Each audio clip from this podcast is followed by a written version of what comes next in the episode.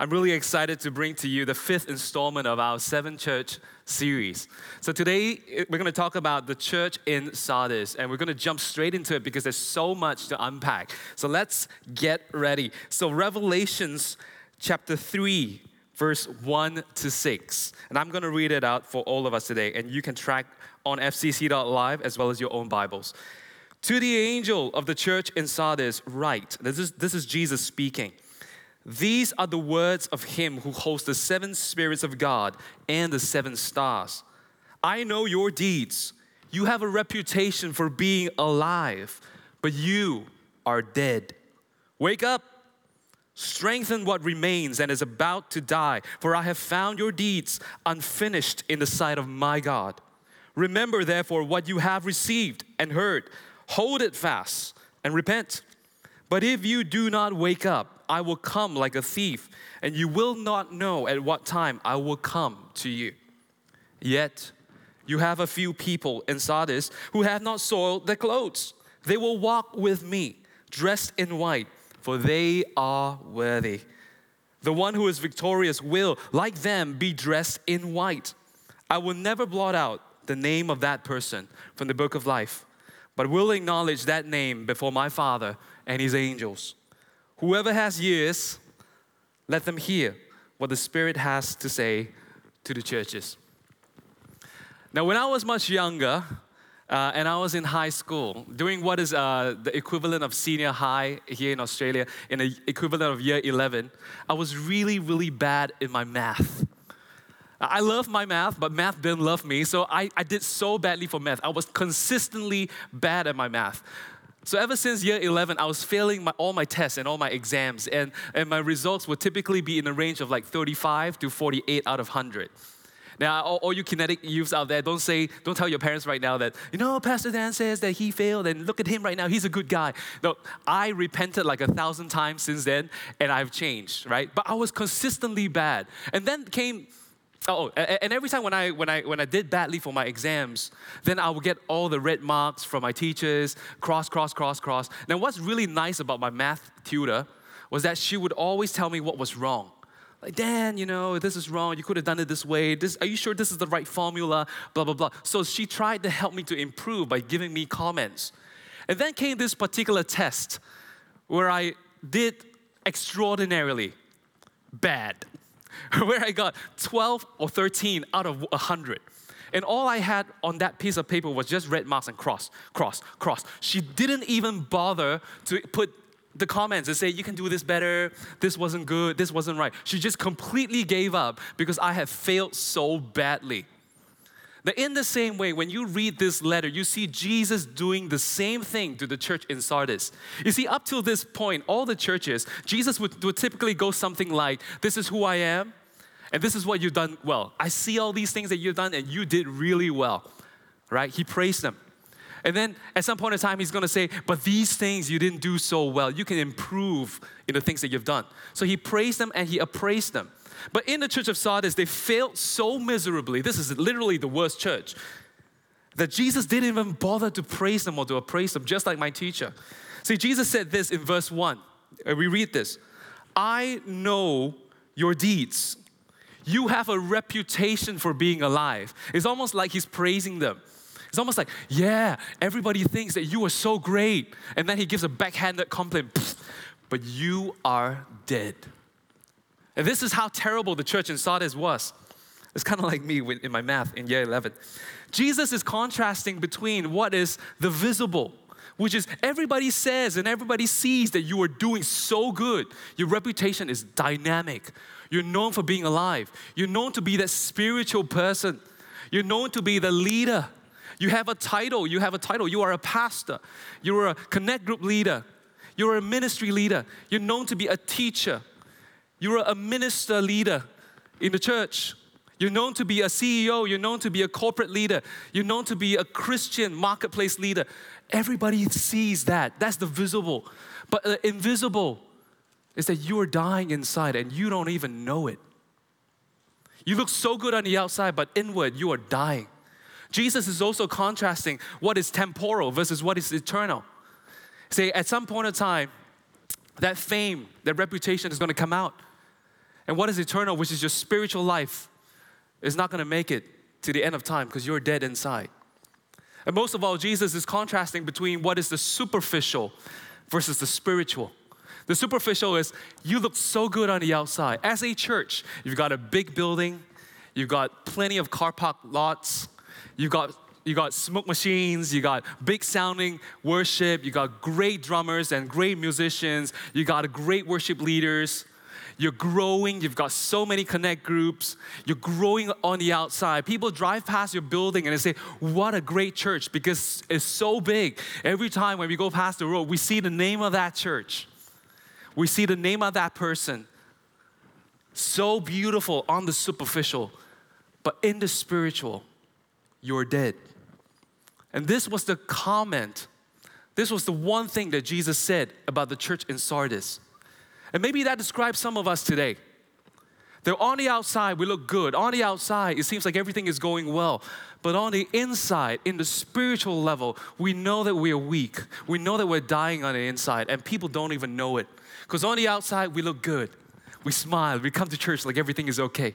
We lift our hands during worship like we love Jesus with all our hearts, with all our minds, with all our soul, with all our strength. But when it comes to the spiritual things, we've completely lost it, completely lost the plot. And that's what happened to the church in Sardis. But the beautiful thing about this letter is that's not where Jesus left them, because that's only verse one. There's another five more verses where Jesus actually spells out for them how they can restart their spiritual life. How they can come back to spiritual life, where they can flourish and grow in their spiritual life again. So if that is your story, where you feel like you're dying on the inside, you feel like you're weak, you feel like your spirit person is not quite where you want it to be, then this is the letter for you. Because Jesus spells out for us how we can restart our spiritual life. And today we're going to unpack this amazing letter and pull out three very key ingredients that Jesus put in there for us to restart our spiritual life. So the three ingredients to restart your spiritual life. Number one is spiritual community. Spiritual community. Jesus says in verse two, wake up! Maybe he's saying that to some of us today. You know, if you're watching online and you're still in your P Js and you're still trying to get through your mug of coffee, wake up! If you're in those venues and you're falling asleep, wake up. Jesus says that, wake up. Now in the Greek, wake up is the word Gregoreo, whereby we get the name Gregory. So if you're sitting next to somebody who's Gregory, or if you've got a friend who is Gregory, Gregory, wake up, wake up. It's funny, every time when I call Gregory now, it's going to be in my head, wake up. Literally what Gregoreo means is to stay awake. Is a picture of somebody who has woken up, like you and I. We woke up this morning, we're, we're awake, but then because we're tired, because we're sleepy, because we haven't slept enough, because we just woke up from our dreams, or, or the weather is really cold outside and it's cloudy, and you feel like your eyes are heavy and you're slowly falling back to sleep. It is a picture of, of somebody needing to wake up because their eyes are starting to close again. And maybe some of us are in that state today, spiritually. Why did Jesus say this to the church? It's because the church has gone into a spiritual coma. They were awake, they were thriving. That's where they got their reputation of being alive, but they were falling into a spiritual coma.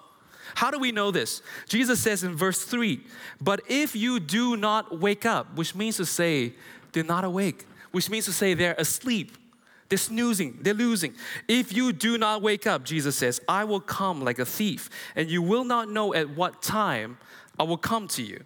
Here's the background. You got to understand, we, it helps us for, for us to unpack the city of Sardis, to understand what Jesus is saying here. So Sardis is, is an amazing city. It was a powerful city. Back in the seven hundred B Cs, it was actually the capital of a, of a kingdom called Lydia. Not people of Lydia, but the kingdom of Lydia, and King Croesus was actually living in there. Now the reason why he made that his capital was because the city of Sardis is actually very, very strategic. It's actually surrounded on three sides by cliffs. And the only way in and out of the city is through this little stretch in front of it, where it goes upslope to the citadel, to the fortress, to the city of Sardis. So strategically, militarily speaking, is amazing. It is almost invulnerable, it's impenetrable, it's impregnable. So it was actually for two hundred years completely secure. But here's what happened. two hundred years later, after it started, in five hundred B C, it actually got conquered by its enemies. And you know how, how it happened? It's because the enemy was on the outside of the city. And one night, they decided to climb the walls. And they realized that everyone in the city was asleep. The soldiers and the watchmen who should have been watching over the walls had fallen asleep. And so what did the soldier do? The soldiers climbed over the wall and opened up the gates for all the, their own soldiers to come in. And then they conquered the city. And then you would have thought they would have learned this in their history. But three hundred years later, it happened again. Not once, but twice. The watchmen and the soldiers had fallen asleep, and there was no one watching the walls. And then another kingdom came to conquer the city of Sardis. So what Jesus is saying here seems to be, you know what happens. Church, you know what happens when you fail to stay awake. So don't be in a spiritual coma today. Don't be in a spiritual snooze today. For some of us, maybe God has spoken to us. God has lifted something in our spirits when we first came to know Him. We read the Bible in and out. We are so excited about Jesus. We worship Him. But maybe sometime, some, some, some way, you know, along the road, we hit the spiritual snooze button and say, now I want to focus on my work. Now I want to focus on things that I want to pursue. My heart is now drawing me to my workplace. My heart is now drawing me to, to building securities and, and buying houses and, and chasing after those cars. We hit the spiritual snooze button. Maybe for some of us, God has placed in our hearts a heart for mission. And God has, God has awoken you before to the heart, to the plight of the people around the world who do not yet know Jesus. And you say, God, I feel for those people. God, I want to serve you and love you with all my heart. God, I want to give you all my life. And somewhere along the way, you have been caught up by other things and you hit the spiritual snooze button and say, I will wait. It can wait. God can wait. Now, in this season of my life, I want to pursue some other stuff first, and I will come back to you, Jesus. I will come back to the things of God. I will come back to the pursuits and the passions that God has placed in my heart. You hit the spiritual snooze button. And maybe some of us are in that state, and Jesus is telling us to wake up. But how do we wake up spiritually? How do we do that? Every morning when I wake up, I depend on my alarm clock, which is actually my iPhone. And I put it in there. I don't know how many of you do the same. Or if you use the old school alarm clock, ring, with a little with a little um, uh, hammer between the two bells, ring. But for me, I use the alarm clock. I use the, the iPhone. Now, the first personal alarm clock was actually invented a long time ago.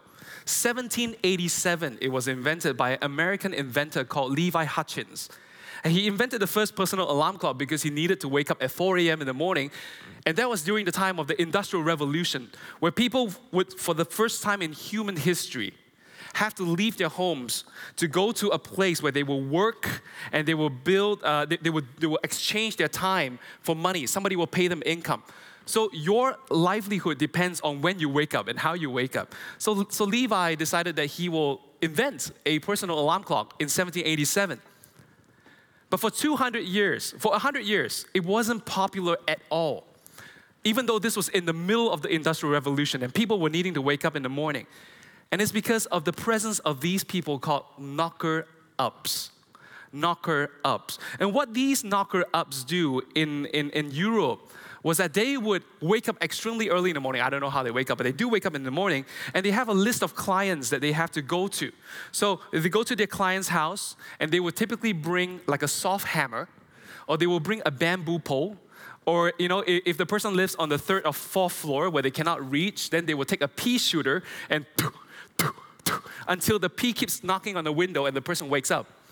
So they would go up to their clients and knock on the window until the client wakes up. Their one job is to knock them up, in a sense, knock them up. So they would knock on the windows, and finally the client will wake up. Oh, oh, oh. Thank you, thank you. And they would pay a pence or one cent to the person, and they move on their way, and they go to their next client. These knocker-uppers would be so popular from the late seventeen hundreds to actually nineteen seventies, it was still there. People were still doing this knocker-up business till nineteen seventies for two hundred years. And what this tells me, what this teaches me is that the best way to get up is to get help. The best way to get up from your rest, from your sleep, is to get help. And we all need other people to help us wake up.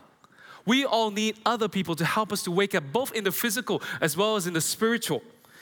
Jesus said in this letter, wake up, not to individuals, not like, hey, John, wake up. Hey, Peter, wake up. Hey, Jeremiah, wake up. No, it's to the church. He says, you all wake up. It is to a community of believers that Jesus was speaking to. You all wake up, because it is in a community that we help each other to wake up and to stay up. Having a spiritual community keeps us from spiritual coma. And that's the reality. You know, Jesus actually talks elsewhere in the Gospels about waking up and keeping watch, staying awake, because he comes in like a thief in the night. Jesus says in Matthew chapter twenty-four, verse forty-two to forty-four, and you can turn there with me, or you can look at F C C dot live. Jesus says this, therefore, keep watch, because you do not know on what day your Lord will come. But understand this, if the owner of the house had known at what time of the night the thief was coming, he would have kept watch and not have let his house be broken into. So you also must be ready, because the Son of Man, that is himself, Jesus, will come at an hour when you do not expect him. Sometimes when we read this, we feel like Jesus is talking to me. Jesus is talking to you, Pastor Dan. Therefore, keep watch. But if you look in the Greek, if you look in the original language of what Jesus actually, how Jesus actually said it, it's not you, it's actually plural. So if I expand that out for us in its original context, this is how you, you will read it. Matthew twenty-four, verse forty-two to forty-four again. Therefore, you all keep watch, because you all do not know at what day all your Lord will come. But understand this, if the owner, this is now singular, he comes back to the person who's single and does not have people with him. If the owner had known at what time of the night the thief was coming, he would have kept watch and would not have let his house be broken into. So you all also must be ready, because the Son of Man will come at an hour where you all do not expect him. You see, we need to be part of a spiritual community to keep us from spiritual coma. And that's why connect groups is so important to F C C. That's why for us, we say if you're not part of a connect group in F C C, you don't really feel like you're part of the family. And I'm so proud to be part of Faith Community Church, where more than eighty-five percent of our people are actually connected to connect groups. More than eighty-five, which means to say if you don't have a connect group today, you're actually a minority. And I would love, we would love for you to be connected so that you can stay spiritually strong and not be in a spiritual coma. And one of the best ways that you can do this is to get connected in a connect group. This is something that we have said many times before. You can be part of a connect group without growing spiritually mature. But you cannot grow spiritually mature without being part of a connect group. And that's just the reality. So in your best interest, in your spiritual life, you have to be part of a connect group. You need to find a spiritual community. So join a connect group today. And here's how you can do it. Very easy. Just quickly, two things you can do. One is, if you're watching this and you want to be part of a connect group, just say, I'm interested. Type in your chat, I'm interested. Or if you want to, you can go on to F C C dot live and go to the connect tab and say, I'm looking for a connect group. And we will help you with everything that we have to get connected to a connect group, because that is so, so important to you. So the first ingredient of restarting our spiritual life is this, a spiritual community. And the second one is this, spiritual connection. Jesus says in verse two, strengthen what remains and is about to die. Why did Jesus say this? It's because the church was too spiritually weak to fulfill his purpose and his mission. You see, God had made the church to live out a certain purpose. God has made us as Christians to live out his mission, to do something that only uniquely you can do and not I can do or anyone else can do. But then Jesus goes on to say, I have found your deeds unfinished. The work that you've been doing, the kind of stuff that you've been living for, I found it completely unfinished in the sight of my God. Once again, here's the background to why Jesus said that. About three hundred B C, in the city of Sardis, the people decided that they wanted to build a temple, a great temple to the goddess of Artemis. Uh, Artemis happens to be the twin sister of Apollo, who is the son of Zeus that Pastor Dave talked about. I'm geeking out here, I'm nerding out because I kind of like all this Greek mythology. So Artemis is actually a pretty high up goddess out there. And the, the people of Sardis, the Sardians, not sardines, the Sardians wanted to build a great temple. And the size of the temple was so huge that it's almost the size of a football field. So they started out building all these uh, pillars and columns, but in three hundred B C, but at the time of this letter, which is one hundred A D, four hundred years had passed, but the temple was still incomplete. It was still unfinished. They didn't bother to finish it, because what happened was in every generation of Sardians, they tried to do something with the temple, try to build it up a little bit more, but then they would face difficulties like earthquakes, famines and wars, and every time when they had a setback, they would step back and they'll say, we're not finishing this, I'm done. Till this day, if you were to go to Sardis for your holiday or for an academic trip, you will still find that it's incomplete, unfinished. How many hundred years? two thousand three hundred years later, it is still unfinished. When Jesus says, I found the stuff that you have been doing, the stuff that you have been starting out to do in the beginning of your spiritual walk, when you were on fire, when you were passionate about me, when you were convicted about the things that I've called you to do, till this day is unfinished. Because you say you, you have faced setbacks. I know you face setbacks, but every time when you face a setback, you step back. You didn't step into what I have called you to do.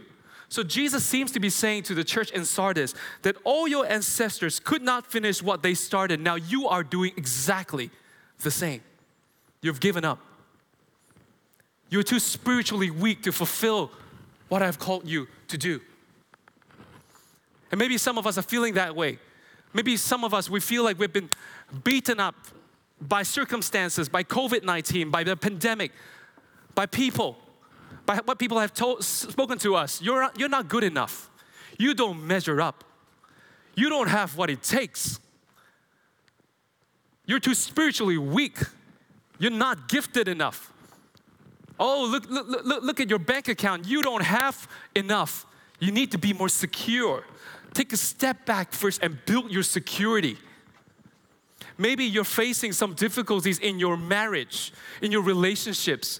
And that has set you back and you can't step into what God has called you to do. So you feel spiritually weak. Maybe life has got you so bad that you've now ended up on your knees and you don't have the strength to step into what God has given to you. You can't even have the strength to step up, to stand up, because you're too spiritually weak. You say, God, I really want to, but, but I can't. God, I really I know, I know, Jesus. I, I know what you have called me to do. I know what you placed in my heart, but I don't have what it takes, Jesus. And maybe you're too spiritually weak to fulfill your purpose. And whatever God has placed in your heart, you cannot finish it. So how do we get strengthened spiritually? Jesus says, strengthen what remains. Now the word strengthen in Greek is the word sterizo, which literally means to make someone inwardly firm or committed. And the key word is this, to make someone. To make someone. So strengthen is not something you do to yourself. Strengthen is what someone does to you. You make someone strong by sterizo, by strengthening them. You see other parts of the Bible, when they use the word sterizo, it actually says this, and I, it's not in your slides, but it's in F C C dot live, and I'll read it out for you. But I have, Jesus says this to Peter. When Jesus says, well, Peter, you think you're so great, because Peter said, Jesus, I'm not going to deny you. I love you so much, Jesus. I'm not going to deny you ever. Everyone else can deny you, but not me. No, I, I love you, Jesus. I'm strong. And Jesus said this to Simon Peter. But Simon Peter, before the crow, before the rooster crows, you're going to deny me three times. And Jesus says this in Luke twenty-two verse thirty-two. But I have prayed for you, Simon, that your faith may not fail. And when you have turned back, when you return, when you repent, strengthen your brothers. Sterizo, your brothers. Give them strength. And then in Acts eighteen verse twenty-three, it says this about Paul. After spending some time in the city of Antioch, Paul set out from there and traveled from place to place, strengthening all the disciples, sterizo, strengthening all the other disciples and the believers. You see, strengthening is not something you do to yourself. It's what others do to you. If you're part of a spiritual community, you have the strength. People can pick you up when you feel down and out. Isn't that true? When you're in a connect group, you say, I don't feel very good today. I just feel really weak. I don't know what to do with my business. I don't know, I don't know what to do with my marriage. Can you pray for me? People pray for you and you find strength. Isn't that true? When somebody texts you and say, you can do this, you find strength. Isn't that true? Sterizo. You make someone strong. But it's not just that. Your spiritual connection comes not just from your spiritual community, but most of all, most importantly, it comes from your spiritual connection with Jesus. And here's what it says in Second Thessalonians three, verse three. Paul wrote this, but the Lord Jesus is faithful, which means to say, He will not let you down, which means to say, He loves you and He cares for you and He will not abandon you. He is faithful and He will strengthen you and protect you from the evil one. Jesus will give you strength. No wonder we feel so spiritually weak for some of us, because we try to dig from the bottom of our wells and try to dig from the bottom of our barrels and say, strengthen yourself. Come on, you can do this. Come on, get through this difficulty. Come on, get through this pandemic. Come on, just need to read the Bible a little bit more. Come on, you, you need to come back into the love of God. Come on, remind myself. Come on, you don't have what it takes. And that's the point. Jesus says, I will strengthen you. Why do it out of your own strength where I can give you what you need? Strengthen is not something you do to yourself. It's what I do for you. Your strength comes not from yourself, but comes from your spiritual connection with Jesus Christ. And that's the point. So today, if you feel that you're weak, the one thing you need the most is strength of Jesus Christ. It's Jesus Christ Himself. And if you feel weak, then maybe the prognosis is this, that you are not fully connected with Christ. That you forgot that your strength comes from God and God alone. You forgot that you don't have what it takes, but Jesus does, and He's faithful. And He will come to you, He will strengthen you, and He will protect you from the evil one. So our spiritual connection with Christ determines our spiritual capacity. Your spiritual strength comes not from yourself, but from your spiritual connection with Christ. And that's why Jesus says this in John fifteen five, I am the vine, you're the branch. I am the vine, I am the plant, I am the tree. You are the branch that connects with me. You are the branch. And He says this, if you remain in me and I in you, you will bear much fruit. You will bear much fruit. You will do great things. You will do, you will have uh, progress. You will have success in the spirit, in the spiritual terms. You will grow spiritually mature. You will bear much fruit. But apart from me, when you are apart, when you are disconnected from me, you can do nothing. That's why Jesus says, you need me, and I'm here for you. So when you co- get connected with Christ, when you connect with Christ, what do you get? You get the peace of Christ. His peace will be your peace in the time where you are feeling fluttered and in chaos. His power will be your power when you feel powerless in your circumstances. His joy will be your joy at a time where you feel like life is just pounding you down and keeping you knocked down on your knees and you don't have the strength to get up. When you connect with Christ, what is Christ's, what belongs to Christ comes to you. So your spiritual connection with God is really, really, really important. So how do we do that? Connect daily with God, with Christ in prayer and scripture. It's as simple as that. There are many things that you can do. I say start with this. If you feel like you've been disconnected with Christ, from Christ, start by praying. Start by saying, Jesus, I need you. Start by opening up your Bibles and say, Jesus, I trust you at your word.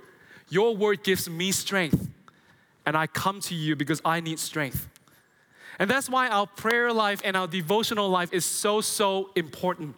In F C C, we talk about being disciples of Jesus Christ, and you cannot be a disciple without being connected with Christ. It will be pointless and futile, and that's why we need to be spiritually connected with Christ.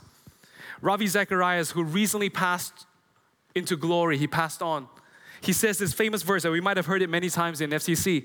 He says, not verse, famous words. He says this, nothing you and I can do will be significantly meaningful before God if we neglect our prayer and devotional life. Maybe we feel spiritually weak today because we have been neglecting precisely those two things, our prayer life and our devotional life. And if you are in that situation where you feel spiritually weak, you need to have a spiritual reconnection with Christ. You and I do, absolutely. So the first ingredient of restarting our spiritual life is spiritual community.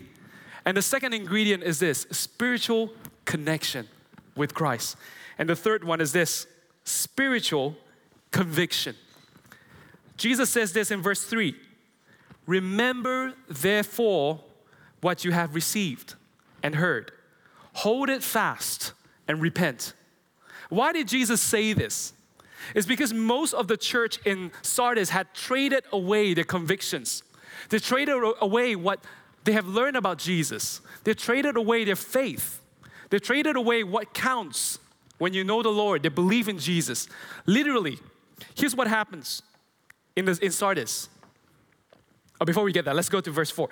Jesus says, yet you have a few people in Sardis who have not soiled their clothes. You see, the other churches, Jesus will say this. Church in Ephesus, church in Pergamum, church in Smyrna, church in uh, Thyatira, Tyra. You know, you're all doing this, and there are a few of you who have given up the faith. There are a few of you who have listened to the teachings of the Nicolaitans. There are a few of you who have listened and, and, and, and, and uh, believed in the teachings of the prophecies of Jezebel. There are a few of you who have messed up, but the majority of you are doing okay. But the tables are turned here for Sardis. He says, there are a few of you who have been faithful. There are a few of you who have not soiled their clothes, which means to say they've not given up their faith. They remain walking in righteousness and faithfulness to Jesus Christ. A few of you only. The majority of you, you're spiritually dead. What happened in the city of Sardis is this, that people, that people, there's so many different kinds of people that they were a multi-everything church. So they will be multilingual, there will be multi-belief, multi-ethnicity, all kinds of people. And the motto of the city seems to be this, let's all just get along. We're all different, but let's just get along. You don't have to be distinct. You don't have to be distinguishable from the rest of the people because we just want to get along. So if you visit the city of Sardis today, you will find one of the biggest Jewish synagogues, the ruins of one of the biggest Jewish synagogues, which is kind of like a religious center for, for, for Jews and Judaism. You'll find one of the biggest Jewish synagogues left over. And when you get there, you will see that there is an altar where they would normally read the scripture. That's what they do when they meet together. And that you think would be very sacred. But what happens is on the sides of the altar, you would actually have emblems of emperor worship. You would actually have eagles, which is a symbol of the Roman Empire on the sides.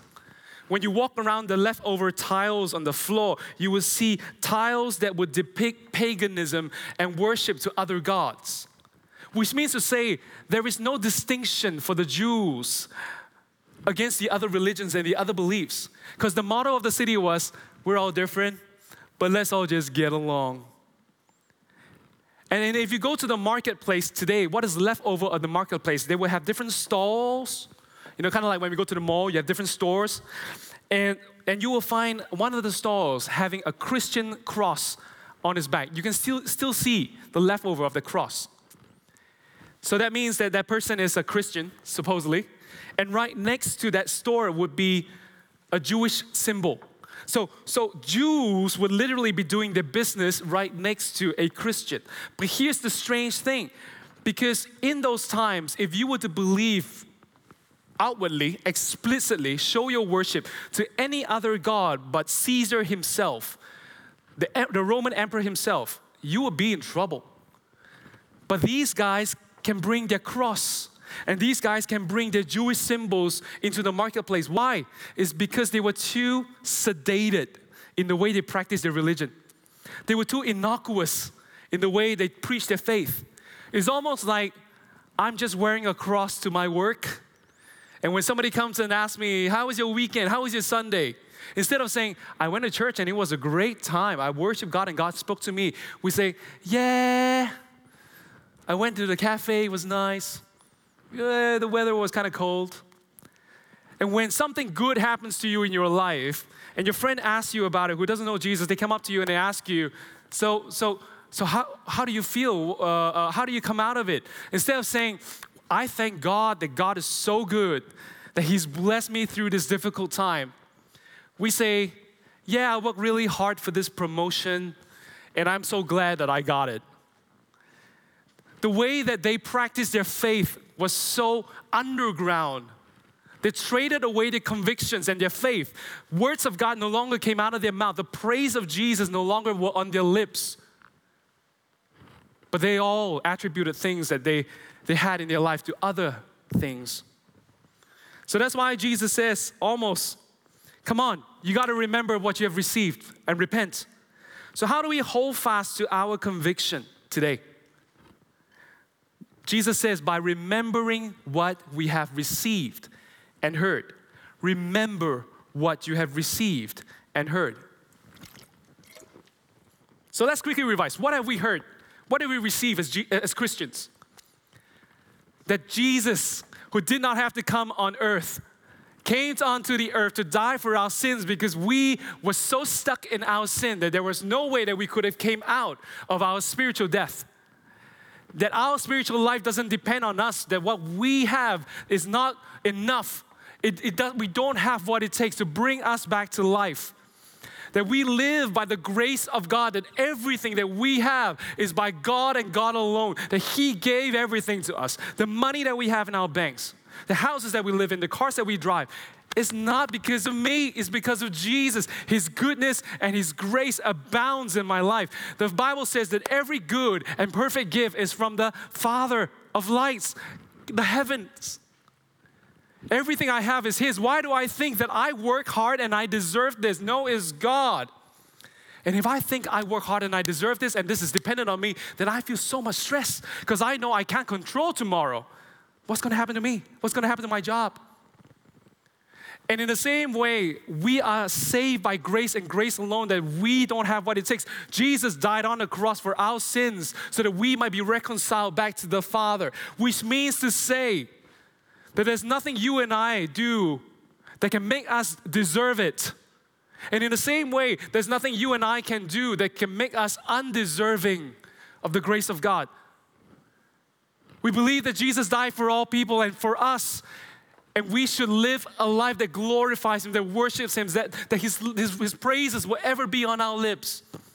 This is our conviction. And today you might say, Pastor Dan, I know that. I know that already. I heard that before. I know that you know that. The problem is not that you don't know. The problem is that we don't remember. We live every day as if it depends on us. The breath that we breathe comes from us. We deserve the oxygen. Oxygen was created for us. No, it is all in the hands of God. That there is nothing that we do that deserves the oxygen. But God has given us breath. God has given us life. And as the first song that we sang today says, that I'm not dead. And I believe that God has more for me. God is the one who gives me breath. And there's much more to live for in Him. Our convictions are dependent on our remembrance. And if you don't remember that God died and, and that He gave it all to you, then you will have no conviction. The truth is this, we can't be faithful if we are forgetful. You can't be faithful if you're forgetful. If you forget God, how can you be faithful to God? It's just impossible. And that's the truth. So Jesus says, remember what you've received and heard. But remembering is not enough. You need to repent also. Remembering and repent. That's why Romans two four tells us that God's kindness is intended to lead us to repentance. God's kindness, His grace, His goodness is intended to lead us to repentance. Remembrance means nothing without repentance. If today God has brought something to mind to you, then maybe it's time for us to recommit our lives to Him by repenting and say, God, I, I hear what you say. God, I understand. God, I hear you. And I'm sorry for the many times that I have let go. I'm sorry for the times where I have lived for myself. And let's repent. So the first ingredient of restarting our spiritual life is this, spiritual community. The second ingredient is spiritual connection. The third ingredient is our spiritual conviction. And that's not where it ends. Because what happens when you restart your spiritual life and you come back to life again? Jesus promises this amazing reward. And we call it spiritual communion for today. Spiritual communion. Jesus says this in verse four to five. Yet you have a few people in Sardis who have not soiled their clothes, people who remain faithful to me. They will walk with me, dressed in white, for they are worthy. It's kind of like uh, when you watch Thor in the Avengers. The hammer comes back like, I'm still worthy. You are still worthy if you choose to be faithful to Jesus. And Jesus says, the one who is victorious will, like them, be dressed in white. What does being dressed in white means? It means that you are clothed in righteousness, that you have been faithful, that you have not traded away your convictions for something else. You have stood the firm, you stood firm through tests and trials. Now the, the context is this. Jesus is coming back. He is. We are people who know the end from the beginning. Jesus is coming back, and when He comes back, He will be victorious. He is the one who will conquer all things. All evils, all sadness will go away because Jesus is back. Now in those days, during the time of the Romans, during the time where, where the letter of Sardis was written, what happens is when people conquer a city, when a general or a king conquers a city and they take over the city, what they do is they come through the front gate of the city on a high horse, and they're dressed in all their battle gear, and they're looking really good and really smirk about themselves, and they're riding on the horse, and all the people along the streets will be cheering for them or, or, or, or, or looking at the victory parade. This is called a victory parade. And he will be riding on his horse, really, really smirk. And behind him is a whole entourage of his supporters, people who Who, who, who pledge their allegiance and loyalty to this conqueror, and they will all be dressed in white. So this is exactly what Jesus is saying. When I come back, I will be the victorious one. And the one who put his faith in me will be walking behind me. They will pledge their allegiance and their loyalty, and they will join me in this great victory parade. My victory is not mine alone. My victory is theirs as well. My victory is yours as well. If you are to remain faithful. You will be with Jesus. In Revelation chapter seven, there are many things that God promises to those people who are dressed in white at the end of time. And one of the things He says, they will not be hungry, they will not be thirsty, they will have no lack, there will not be a single tear in their eyes. All the pain of this life will be wiped away because the Lamb is back and He's victorious. And with Him, His great victory parade. And you and I can be there if we remain faithful to Jesus. And Jesus goes on to say this, I will never blot out the name of that person from the book of life. The book of life is kind of like a registry.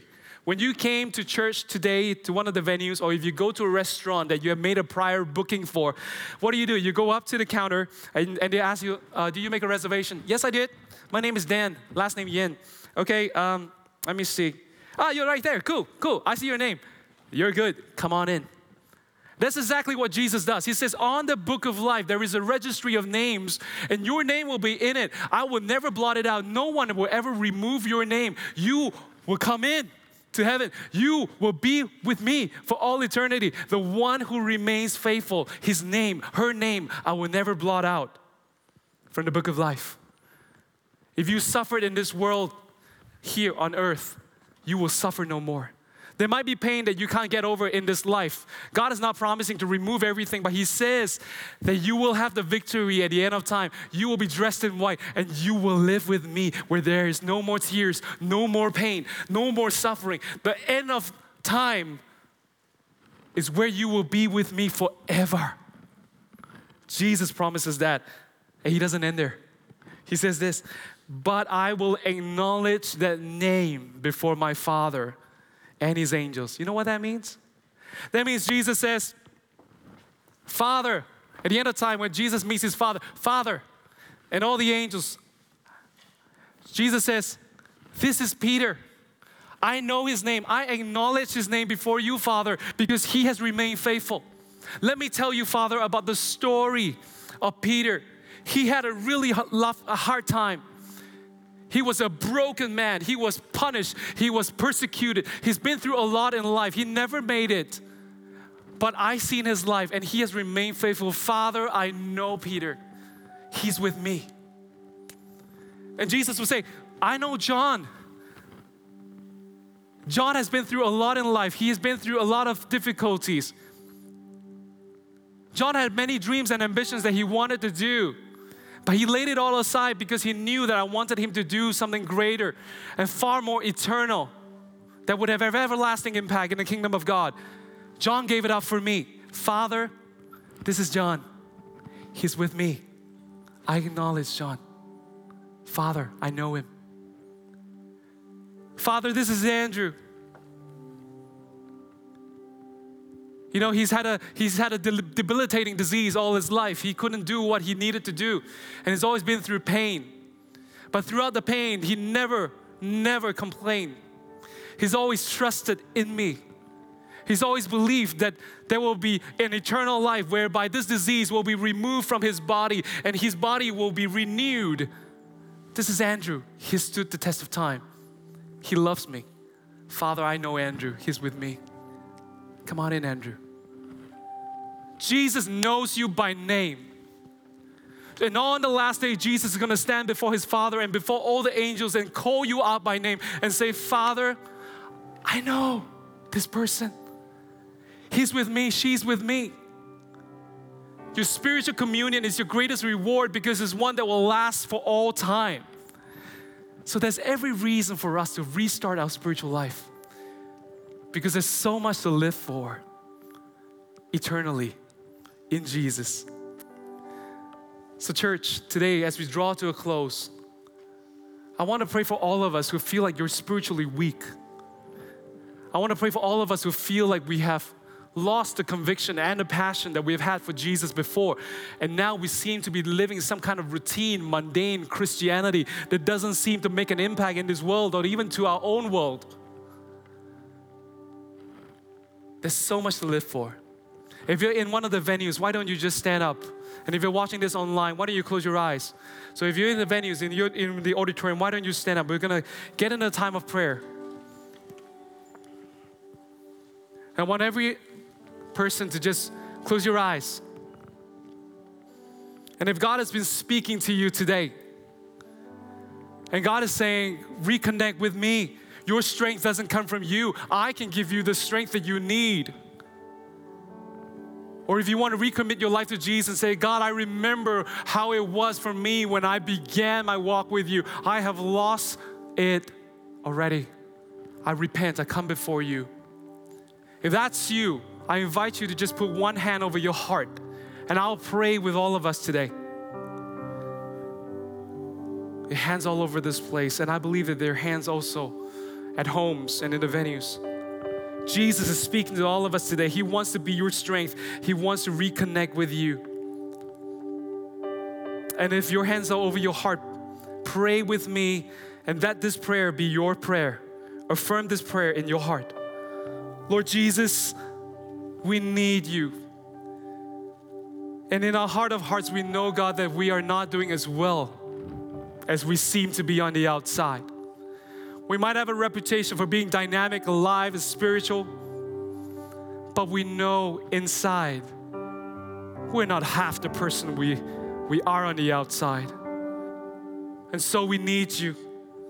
We come before you and we say, God, I want to reconnect with you.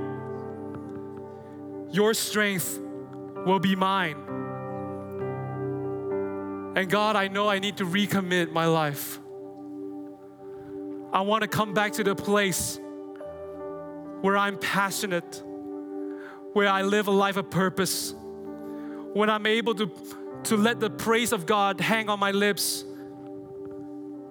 And everything that I live for is God and God alone. Would you help me today? Forgive me of all the times that I forgot you. I come back to you. I recommit myself to you. And if you've never known Jesus today, and you've never committed your life to Him, God wants to be your God. God wants to be your King. He wants to live in your life so that you can have a fresh start in your spiritual life, so that you can be with Him for all eternity, because He's given everything that He's got for you so that you can be with Him forever. And you've never made that prayer to commit and have Jesus in your life, I'm going to lead you through this prayer. And I want you to pray under your breath with me. Lord Jesus, come into my life. I know that I don't have what it takes, but I also know that in you, I have life. I accept you now into my life as my God and as my Savior. You will be my King, and I will be your people forevermore. In Jesus' name we pray. And all God's people say, amen.